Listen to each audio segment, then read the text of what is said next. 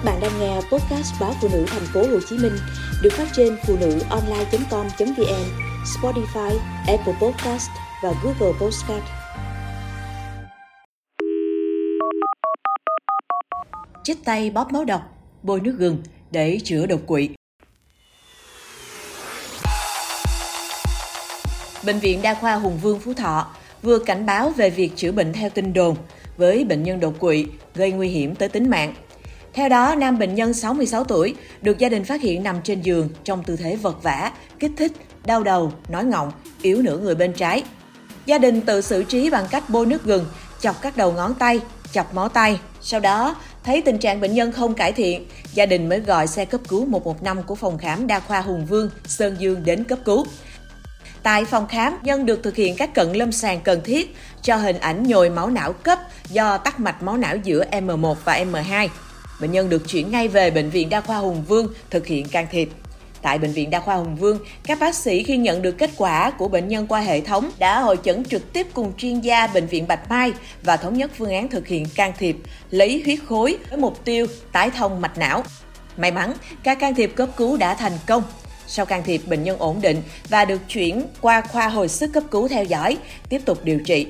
Hiện tại, bệnh nhân đã cải thiện cơ lực tay và chân trái.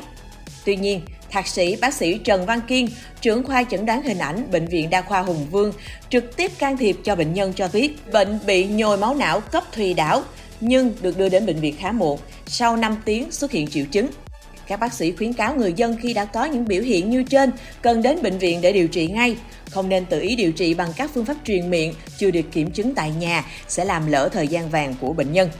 Theo thống kê từ Bộ Y tế, mỗi năm Việt Nam có khoảng 200.000 ca đột quỵ, số ca đột quỵ có chiều hướng gia tăng. Theo thống kê từ Hội đột quỵ thế giới, mỗi năm toàn cầu có hơn 12,2 triệu ca đột quỵ não mới, trong đó hơn 16% xảy ra ở độ tuổi từ 15 đến 49, nam nhiều hơn nữ. Số ca đột quỵ tử vong là 6,5 triệu trường hợp, trẻ chiếm 6%. Tại Việt Nam, khoảng 76% bệnh nhân đột quỵ là do nhồi máu não, số còn lại là do chảy máu não.